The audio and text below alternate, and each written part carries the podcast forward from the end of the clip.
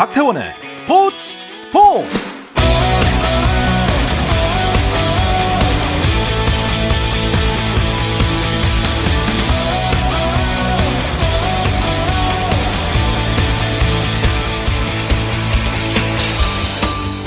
스포츠가 있는 저녁 어떠신가요? 아나운서 박태원입니다. 자, 금요일 저녁 스포츠 스포츠 도쿄올림픽 메달리스트와의 만남은 어떠십니까? 저희가 지난 월요일에 도쿄올림픽 금메달리스트 강채영 선수를 시작으로 올림픽 주역들과의 만남을 계속 추진하고 있다는 소식을 전해드렸는데요. 그 두 번째 시간 오늘 마련했습니다. 스포츠 스포츠가 준비한 도쿄올림픽 감동 소환 프로젝트 올림픽 초대석 그 두 번째 주인공은 유도 선수입니다. 메달뿐만 아니라 스포츠 정신으로도 우리에게 정말 큰 감동을 안겨준 그래서 올림픽 신사라 불리는 이 선수와의 만남 잠시 후 시작합니다. 이제 결승이 눈앞에 보이는 조감입니다. 그렇습니다. 조광 선수 정말 차분하게 기도고요. 하지만 자, 경기 끝났습니다. 조구암 결승 진출 2020년 도쿄올림픽 남녀 유도 통틀어서 처음으로 조구암이 결승에 진출합니다. 그렇습니다. 한국 유도 조광 선수가 정말 구합니다. 네. 아 정말. 자 이제 결승전 시작했습니다. 청색 도복의 대한민국 조구암, 흰색 도복 일본의 아론울프. 자 조구암의 주특기 오버치. 짜리가면 안 돼요. 아, 한판승입니다. 아 저 안딸이 아깝습니다. 자, 조광 선수. 조광 선수는 이렇게 해서 남자 100kg 유도에서 은메달을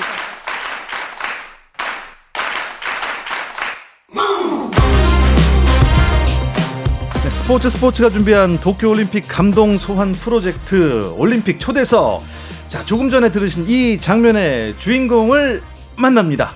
대한민국 국가대표의 품격과 매너를 널리 알린 도쿄올림픽 남자 유도 100kg급 은메달리스트 조구함 선수입니다. 어서 오십시오. 네, 안녕하세요. 반갑습니다. 네, 그리고 안녕하세요. 올림픽 주역과의 만남에는 항상 이분이 계십니다. 무엇이든 입력하면 답이 딱 나오는 KBS의 스포츠 검색창 정현호 스포츠 PD 함께 하겠습니다. 어서 오십시오. 네, 안녕하십니까. 아, 이 완전체가 됐습니다. 남자 세 명이서 오늘 재밌는 이야기를 나눠보도록 하겠습니다. 정현호 PD는 일단 도쿄올림픽에서 네네. 어, 양궁 국제 신호를 제작을 했는데 네. 유도 경기는 혹시 가서 보셨나요? 저희 출입증 자체가 유- 유도 경기장을 못 아, 들어가기 아, 때문에 그- 제가 리우 때는 경기장이 있었는데 이번에는 그 무도관을 못 가봐가지고 좀 아쉬웠어요. 아, 그러면 조구함 선수를 실제로 보신 건 처음입니까? 예, 저도 실제로 봤는데 뭐랄까 되게 경기할 때랑은 다르게 지적인 느낌이 들어서 깜짝 놀랐습니다. 어, 예, 지금 뭐 안경을 쓰고 오셨습니다. 네. 어, 그 원래 좀 눈이 안 좋으신가요? 네, 시력이 안 좋아서요. 경기할 땐 렌즈 끼고 합니다. 아, 그건 또 몰랐습니다. 네.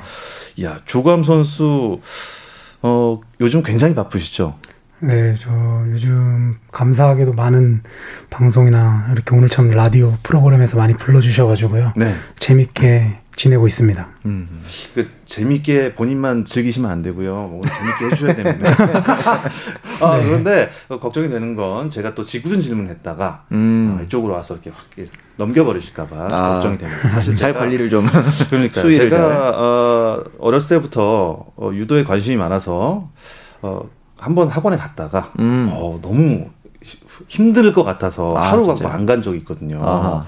근데 참 유도 선수를 보면은 대단하다는 생각이 드는 게 지금 조감 선수 손 보면요. 네네. 이 도복 이 잡느라 이쪽 마디마디가 아. 성치지 않아요. 정말 대단한 훈련을 하신 것 같습니다. 그래서 그게 또 당당하게 메달을 따셨죠. 네.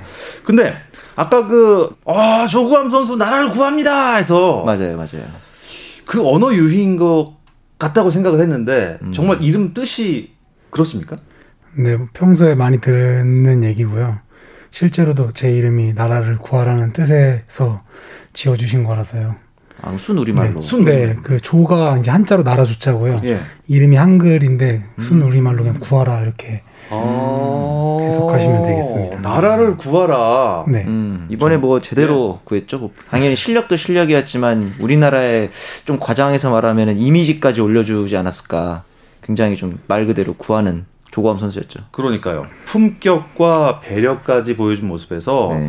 뭐이 우리나라 국위 선양을 네. 이름대로 톡톡히 해주신 것 같습니다. 그런데 이 아버지가 제가 듣기로는 어? 그 이름을 지어주신 아버지가 씨름 선수 출신이시고 어머니도 네. 육상 선수를 하셨다고 들었거든요. 네, 근데 그 어린 시절에 하신 건데 엄청 전문적으로 하신 건 아니고요. 그렇죠, 그렇죠. 잠깐 하셨는데 아무래도 그 부모님의 좋은 유전자를 제가 잘 음, 물려받은 것 같아서 지금 이렇게 올림픽에서 좋은 성적을 내지 않았나 생각하고 있습니다. 음, 유도는 처음에 뭐 누구의 권유로 시작한 거예요? 아, 제가 집을 이사를 가게 되면서 학교를 이제 전학을 가게 됐는데 담임 선생님이 저를 보자마자 그냥 유도장으로 들어가시더라고요. 왜 왜요? 이게 그냥 좀 남다른? 지금도 피부가 좀 까무잡잡한데 그때는 정말 엄청 시커맸어요. 어, 밖에 나가서 노는 걸 좋아하고요. 또래 친구들에 비해 조금 덩치가 좋고 음흠. 좀 다부지다고 해야 되나? 그런 것 같아요. 예, 그러 그랬던 것 같아요. 음, 아버지는 어떻게 뭐이 정도 덩치면은 씨름을 권유하시지 않았을까요? 그 이제 종목 관계없이 아버지는 저 제가 운동하는 걸 반대하셨어요. 왜냐면 아, 운동이 얼마나 힘든 길인지 알고 계셨고 음, 아들이 뭐 이렇게 힘든 인생을 살길 바라지 않았다라고 하시더라고요. 음, 좀 엄청 오랫동안 반대를 하셨는데 그때 당시 이제 감독님께서 정말 긴 시간 동안 아버지를 설득하셔서 어. 제가 유도를 할 수 있게 됐습니다. 근데 뭐 처음에는 반대하셨지만 막상 이제 운동을 시작하고 나서는 약간 이제 그래도 씨름 선수 출신이시니까 집에 약간 지도자가 한 명 더 있는 것처럼 굉장히 조언도 많이 해주시고 신경을 많이 쓰셨을 것 같은데 어떠셨나요? 아버지랑 하는 훈련이 더 힘들었어요. 아 진짜요? 네, 저는 초등학교 5학년 때부터 새벽 운동을 했어요, 아버지. 새벽에 집이 이제 춘천인데 소양강 댐 아래쪽에 살고 있어가지고요. 음. 뭐 운동하기 혹시 뭐 정말 소양강 때문에 올라가고 이런 거? 네, 소양강댐 언덕을 뛰어 올라갔어요. 아버지는 차 타고 아, 올라가시고. 거기, 거기 진짜 높아요. 네. 그래서 아, 한번? 가봤거든요. 어. 거기 차 없으면 못 올라가는데. 아 그 댐 정상까지 네. 뛰어 올라갔다고요? 네. 아버지랑 같이? 아니요, 아버지 이제 차 타고 뒤에서 뒤에서 비상등 켜시고 저를 보호해 아, 주시면서 원래 아, 보호해 주시기 위해서 걸으면 크락션 아, 걸으면 안 되고 아, 이게 빵빵거리고 뛰어라. 어, 야. 엄격하시네.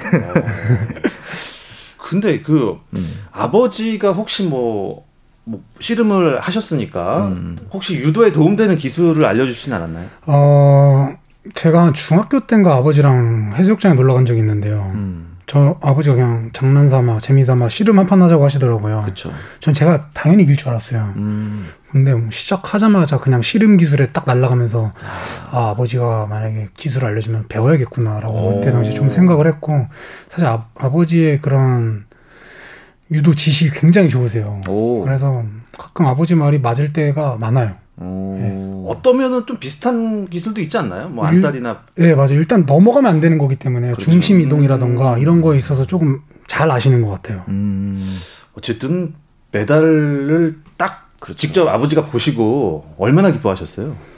어, 아, 일단 뭐 제가 평생 아버지랑 살면서 봤던 모습 중에 가장 기뻐하셨고 굉장히 자랑스러워 하시더라고요. 아. 네. 그 감동 있을 거예요. 네. 정현우 PD 아들 없죠? 저도 아니, 없어요. 예, 그. 생각하니까 또 떠오르는 게 저희 아버지도 잠깐 유도를 하셔가지고 어, 아 그래요? 어, 예전에 한번 유도를 집에서 이제 장난삼아 해봤는데 그 운동을 조금이라도 했던 사람들 특징이 절대 안 봐주잖아요. 맞아요. 야, 그래요? 그게 또 예, 기술이라는 게 확실히 있긴 하더라고요. 어, 아버지가 감동을 더 하셨을 수밖에 없는 게 음. 리우 때 얘기를 좀 해주세요. 그때 좀 아쉽지 않았나요? 네, 어, 일단 어차피 지나간 얘기니까 이제 뭐 얘기할 수 있는 거지만 사실 그때 제가 이제 큰 부상이 있어가지고요. 아, 그런 부상 관리를 제 못한 제 잘못이 이제 가장 크죠. 그런 부상이 아니었다면 좀 더 좋은 성적을 낼 수도 있었는데, 근데 그런 경험을 통해서 이번 올림픽을 준비할 때 정말 정말 그 금메달만 바라보고 훈련한 게 아니라 금메달을 따기 위해서 필요한 모든 것을 준비를 했어요. 아, 뭐 예를 들어서 오. 부상이라던가 뭐 수면 그리고 식사 뭐 정말 모든 것에서 부족함이 없게 준비를 하려고 노력을 했죠. 멘탈이나 기술 이외의 그 준비도 상당히 어려운 거거든요. 네, 진짜 중요하고. 근데 엄청난 큰 부상이 있었어요. 그 부상을 어떻게 극복을 하셨어요? 어 사실 그 부상을 당했을 때 정말 하늘이 무너지는 것 같았는데 올림픽 갔다 와서 이제 올림픽 올림픽에서 메달 따고 오지 못해서 그 큰 충격을 이겨낼 수 있는 방법은 빨리 다음 대회에 나가서 금메달을 따야겠다라고 생각을 했어요. 음, 어. 그래서 올림픽 갔다 오자마자 바로 수술을 했고요. 재활 기간이 한 1년 정도 걸렸어요. 그렇게 오래 걸렸어요. 근데 복귀하자마자 정말 큰 국제 대회에서 금메달로 이제 복귀전을 성공적으로 wow. 치러서 도쿄 그랜드슬램이라고 아, 도쿄 네, 그랜드 네. 맞아. 정말 큰 맞아, 시합인데요. 그 시합을 계기로 패배 아픔도 있고 도쿄 올림픽을 준비하는데 큰 동기부여가 된 것 같아요. 근데 그 중간에 굵직굵직한 세계 대회가 있었지만 맞아요. 또 올림픽이 갖는 느낌이 또 다를 거예요. 의미도 그렇죠. 있고. 그런데 게다가 이번 도쿄 올림픽은 1년 연기가 됐으니까 음. 리우랑 비교하면 5년. 그때 5년 전이 24이었죠. 24이었죠. 네. 자, 29이 됐어요. 어, 느낌이 어떠셨어요? 제 전성기는 올해였던 것 같아요. 아, 왜냐면 어. 정말 운동 외적으로도 너무 많이 성숙해졌다고 생각을 했고요. 음. 그리고 기술 자체에도 그때보다 더 자신감이 있었고 음. 상대방들이 저를 인식하는 것 자체가 그때랑 지금이랑 약간 달랐던 것 같아요. 음. 저를 지금도 좀 더 까다로워하고 네. 불편해하는 상대들이 더 많이 생겼어요. 음. 그래서 시합할 때 조금 편한 것도 있었지만 음. 올림픽은 근데 또 힘들더라고요. 아닙니다. 아유, 이 올림픽에서 2위 한 거잖아요. 맞습니다. 이, 일단 금, 은, 동 메달을 걸었다는 거. 그렇죠. 이거 정말 정말 대단한 겁니다. 원래 유도가 특히 우리나라 선수들이 중량급에서는 조금 성적이 나오기 힘들거든요. 서양 선수들이 워낙 또 힘도 좋고 근력이라든가 이런 차이가 기본적으로 있다 보니까 약간 조금 그 서양 쪽에서도 약간 동유럽, 동유럽 쪽 그렇죠. 예, 네. 북유럽, 그런 슬라브계 엄청 크잖아요. 그래서 제가 찾아봤더니 이번 메달이 88년도 88올림픽 때 조영철 선수 이후로 34년 만에 100kg급에서 나온 아, 정말요? 하더라고요. 그 정도로 굉장히 의미 있는 메달이었죠. 이야, 이 조감 선수를 보면은 일단 체격도 체격이지만 네. 그 체격 저는 사실 100kg급이라고 그래서 음. 좀 음, 예상을 엄청 큰 분이 오시겠죠. 저도 저도. 예. 네. 근데 이 스피드가 남다른 게 음. 일단 이 단단한 느낌에다가 단단한 이 예. 근육이 약간 응집돼서 맞아요, 맞아요. 100kg이 됐다? 음. 약간 이, 런 느낌이 있어요. 음. 어. 제가 본 게 맞나요? 남들보다 좀 약간 스피드적으로 좀 빠른가요, 본인이? 근데 일단 제가 같은 체급 선수들에 비해 신체가 작기 때문에 그렇죠. 그 선수들을 공략하려면 아무래도 빠른 스피드와 끈질긴 지구력 뭐 음. 이런 게 바탕이 되어야 이길 수 있기 때문에 그렇죠. 그런 것 같습니다. 부드러워요. 부드러운데 맞습니다. 이게 딱 상대방 이 도복만 잡으면 끝나는 거거든요. 오히려 그렇죠. 예. 이 업어치기. 음. 아, 업어치기 당해보셨어요, 정현우 PD? 제가 그때 아버지한테 질 때 어버치기 아. 네. 아, 저는 예전에 그 학생들이랑 하는 도전 골든벨 프로그램 진행할 때 아. 유도 꿈나무가 있었어요. 음. 그래서 업어치기가 특기래. 음. 고등학생이 네. 해봐라. 했거든요. 네. 녹화가 한 시간 중단됐습니다. 아 왜요? 기절해서 진짜로? 뒤쪽에 여기 마이크를 차고 있어서 아 그러네. 음. 많이 아팠습니다. 어쨌든 조구함 선수의 도쿄올림픽 이야기는 잠시 쉬었다 와서 좀 더 자세히 나누겠습니다. 대한민국 첫 금메달의 주인공 바로 KBS 라디오 2020 도쿄 올림픽 특집 스포츠 스포츠 국가대표 선수들의 값진 땀을 응원합니다. 스포츠 스포츠가 준비한 도쿄올림픽 감동 소환 프로젝트 올림픽 초대석 유도 100kg급 은메달리스트 조구함 선수 만나고 있습니다. 자, 이제 본격적으로 올림픽 얘기를 좀 나눠보도록 하겠습니다. 결승까지 가는 길이 이게 쉽지가 않아요. 정현호 PD, 그, 네. 그 예선부터 쭉 몇 번 경기를 치르죠? 16강 원래 이제 32강도 있지만 조검 선수는 시드를 받아서 16강전에 직행을 했고요. 네. 16강전에서는 세르비아의 쿠코치를 이기고 8강에 진출했고 8강에서 이제 만났던 선수가 프레이칼 리차드라는 선수인데 원래 이제 이 체급의 강자 중에 한 명인 코레를 꺾고 올라온 선수였죠. 그래서 이 선수를 띄어치기 기술로 저는 처음에 찾아보면서 어, 띄어치기인데 잘못 쓴 줄 알았더니 띄어치기가 맞더라고요. 띄어치기요? 네네. 굉장히 화려한 기술을 써가지고 이제 진출을 했고 네. 4강전에서는 이제 세계 2위인 포르투갈의 폰세카 선수를 업어치기 절반으로 이긴 다음에 결승에서 울프 선수와의 경기 끝에 이제 은메달을 따냈죠. 이렇게 쭉 16강부터 결승까지 얘기를 들으니까 좀 어떠세요? 어, 아직도 그날의 뭔가 느낌이 그날이 생일이었죠 아마. 전, 생일 전날이었어요. 생일 전날 아. 맞아요. 근데 사실 뭐 생일 전날이라는 거는 신경 쓰지 않고 경기했던 것 그렇죠. 같아요. 예. 근데 이제 올림픽이 정말 쉬운 상대가 한 명도 없더라고요. 음. 그 말씀하신 것처럼 코렐 선수를 정말 열심히 연구했거든요. 아 그니까요. 근데 지더라고요. 음. 근데 이게 좋지가 않았어요. 왜냐면 물론 그 독일의 프레이 선수도 많이 연구했지만 네네. 그 선수가 정말 강자를 이기고 올라온 거라서 그 선수의 상승세가 아 정말 무섭다라고 해야 되나? 오히려 그렇죠. 네, 딱 막상 잡으니까 정말 강하더라고요. 딱 잡아보면 알죠. 네. 음. 어, 어려운 경기를 했던 것 같아요. 음. 네. 그럼 8강전에서 조금 삐끗할 수도 있는 상황이었나요? 어, 뭐 운이 많이 따랐다고 생각을 하고요. 어, 그딱 찬스를 제가 잘 잡은 것 같아요. 그렇죠. 연장까지 갔으니까. 네. 음. 골든 스코어라는 게 생겼기 때문에 음. 보는 사람이 막 피가 바짝바짝 마르고 그러니까요. 어 직접 그 골든 스코어 시작이 됐을 때 그때 선수들은 어떤가요? 일단 골든 스코어에 딱 가게 되면 엄청 심한 심리적 압박에 시달리죠. 왜냐면 그렇죠.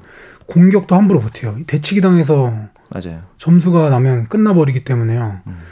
이 골든 스코어가 길어질 수밖에 없는 것 같아요. 제 생각에는. 어. 네, 그래서 이제 골든 스코어를 정말 많이 간 거예요. 특히 이번 올림픽에 제가 생각하기엔 한 80% 이상의 경기가 음. 골든 스코어를 가지 않았나 싶을 정도로 어허. 많은 골든 스코어가 나온 것 같습니다. 그럼 여기서 네네. 사적인 질문입니다. 네. 아, 골든 스코어라는 제도가 생겨서 좋다 나쁘다. 음. 저는 좋습니다. 왜냐면 제 유도 스타일 자체가 약간 상대방을 지치게 만들고 질리게 만들고 체력전. 어. 네. 그 조금 상대가 이제 포기하게 만들어가지고 그때 이제 공격을 하, 는 스타일인데요. 연장전 음. 가면 그런 나만의 시간이 맞아요. 오죠. 음. 네. 일부러 일부러 골든 스코어 가는 경우도 굉장히 많아요. 그렇게 경기 운영을 하면서 네. 음, 수비적으로 가져가다가 근데 그거는 조구함 선수처럼 체력이 좋은 선수 그렇죠. 어. 본인 좋아하겠지만 보통 선수들은 굉장히 이게 더 힘들다고 하더라고요. 맞아요. 뭐 힘들어요. 안창림 선수도 이번에 계속 골든스코어 경기 하다가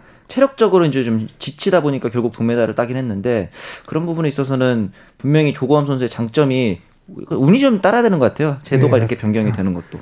이번에 조구함 선수 진가는 전 4강전이라고 봅니다. 음, 감히. 그렇죠. 세계 랭킹 2위랑 붙었으니. 폰세카 선수. 근데 그때 손에 좀 폰세카 선수 이상이 있었나요? 그때 상황이 어땠나요?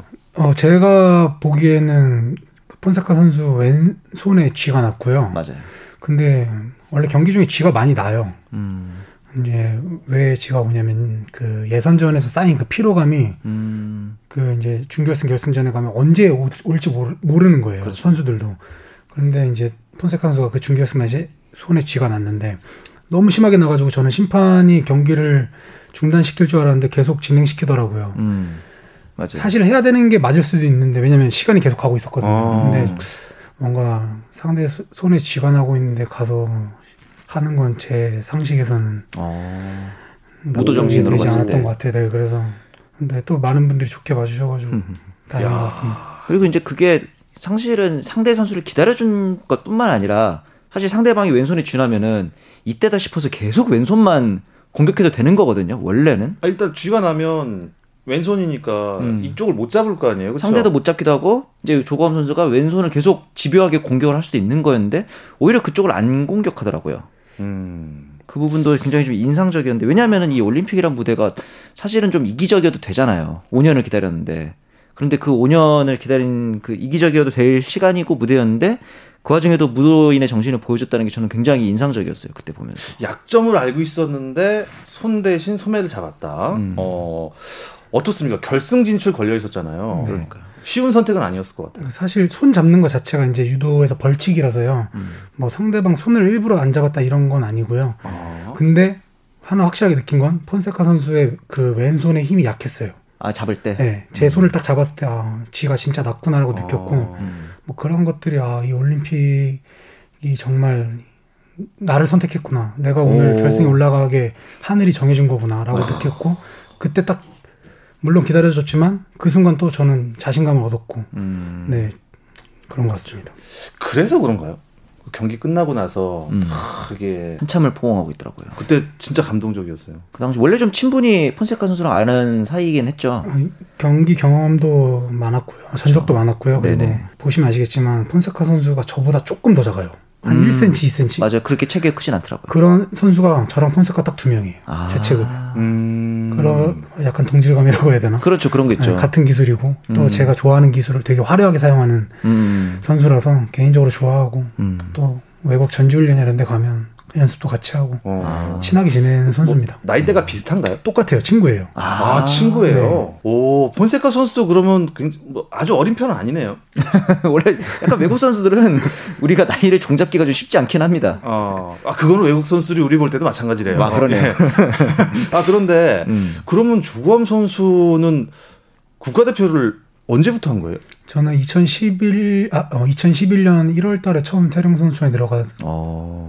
예. 그래서 10년, 10년. 11년. 네, 10년 좀 넘었네요. 그러면 그 유도 대표팀 선수들 중에서는 지금 나이대가 네, 제가 제일 고참이고 지금 어. 현재 주장입니다. 아, 대표팀 주장. 같이. 중심을 딱 잡고 계십니다. 네. 하지만 최고의 전성기는 올해다. 네, 어, 제가 참. 제 전성기도 지금 지금이에요. 아, 그럼요. 40 넘으니까 방송이 그렇게 잘 되더라고요. 자, 경기 얘기를 계속 해보죠. 결승전은 사실 뭐 압권 중에 압권 아니었습니까? 이게 골든 스코어까지 다 합치면은 9분 30초를 경기, 9분 35초. 9분 35초. 네네. 9분 35초 경기가 끌기가 이게 굉장히 어려운 시간 아닙니까? 네, 저도 경기 딱 끝나고 시계를 봤는데 어, 저만큼이나 했다고 시- 음. 생각이 들 정도로 엄청 긴 시간 그렇죠. 동안 경기를 했더라고요. 네. 그만큼 시합에 엄청 집중을 했고 정말 사력을 다 했다라고 생각이 들었고요. 그렇죠. 네, 시간을 많이 썼더라고요 결승전에서. 어떻습니까? 지금도 뭐 아쉬움이 남나요? 아 솔직히 아쉬움은 있죠. 근데 후회는 없고요. 어. 어, 그때도 그랬고 지금도 똑같은 생각이지만 올프 선수가 정말 열심히 준비를 했어요. 음. 저한테 졌던 전적이 있거든요. 2019년에. 어. 근데 그거에 대한 약점을 완벽하게 보완하고 나왔고 어, 정말 노련하게 경기를 했어요. 음. 네. 보통 이 선수들이 처음에 딱 경기 시작해서 도복 잡아보면은 어느 정도는 알잖아요. 네. 근데 이제 경기 후에 조고함 선수가 인터뷰에서 지금까지 잡아본 상대 중에 가장 강했다. 그런 얘기를 또 하셨고 빈틈이 없었고 어쩌다 찬스가 생기더라도 너무 울프 선수가 방어를 잘하더라. 그래서 그렇게 마지막에 이제 인정을 해줄 수밖에 없었고 제 생각엔 또 인정을 해줘야 본인의 업적이 또 이제 빛이 나는 거잖아요. 그런 모습이지 않았을까 하는 생각도 들었습니다. 골든 스코어에 들어가서도 업어치기 시도를 계속 하더라고요. 전 봤어요. 저는 실시간으로 처음부터까지 네네. 다 봤는데 잘 지금 통한 편인가요? 어, 사실 사람이 딱 그 상황 급박한 상황에 딱 맞닥뜨리면 음. 자신이 제일 잘하고 자신 있어 하는 거를 결국은 하게 돼요. 음, 음. 제가 자, 가장 좋아하는 기술이기도 하고 네. 자신 있어 하는 기술이기 때문에 그 기술을 조금 많이 사용했는데 지금 생각해 보면 다른 기술을 조금 섞어서 했더라면 아하. 좋은 결과가 있지 않았을까 조금 아쉬움이 있습니다. 제일 마지막에 전 사실 눈을 감았어요. 음. 눈을 감아 뜨니까 조구함 선수가 이렇게 누워 있더라고요. 그때 마지막에 어떤 기술로 넘어진 거죠? 아, 올프 선수가 계속 허벅다리 기술을 시도하다가 음. 정말 노련하게도 딱 반대 음. 방향으로 넘기는 안다리 기술을 사용해서 아. 정말 뭐 깔끔하게 넘어갔죠. 아, 네. 그 순간 그 중심을 네. 잃은 건가요? 넘어가는 순간에 좀 생각이 들잖아요. 딱 걸렸다. 한참을 누워 계셨는데. 그 날아가는 순간이 저한테는 굉장히 길었어요. 아 진짜요? 네, 진짜 슬로우 모션처럼 음. 한 다리 딱 걸리는 순간부터 누, 누울 때까지. 어, 우와. 아, 네. 누워서도 진짜 끝난 건가 싶을 거고. 네. 무도관 하늘이 굉장히 높더라고요. 사실 조금 저도 조금 아쉽긴 했지만 그래도 정말 잘했어요. 그럼요. 졌지만 잘 싸웠다. 네. 예. 그리고 경기 후에 조구함 선수가 이렇게 손을 촥 상대방의 손을. 상대방의 손을 올려주는 이런 매너를 보였어요. 네. 어. 승자에 대한 예의 라는 생각이 들었는데 원래 그런 세레머니라고 하긴 좀 그렇지만 그런 액션을 준비를 하고 있었던 건가요? 아니면은 아, 아니요. 전혀, 전혀 그렇지 않았어요. 왜냐면 음.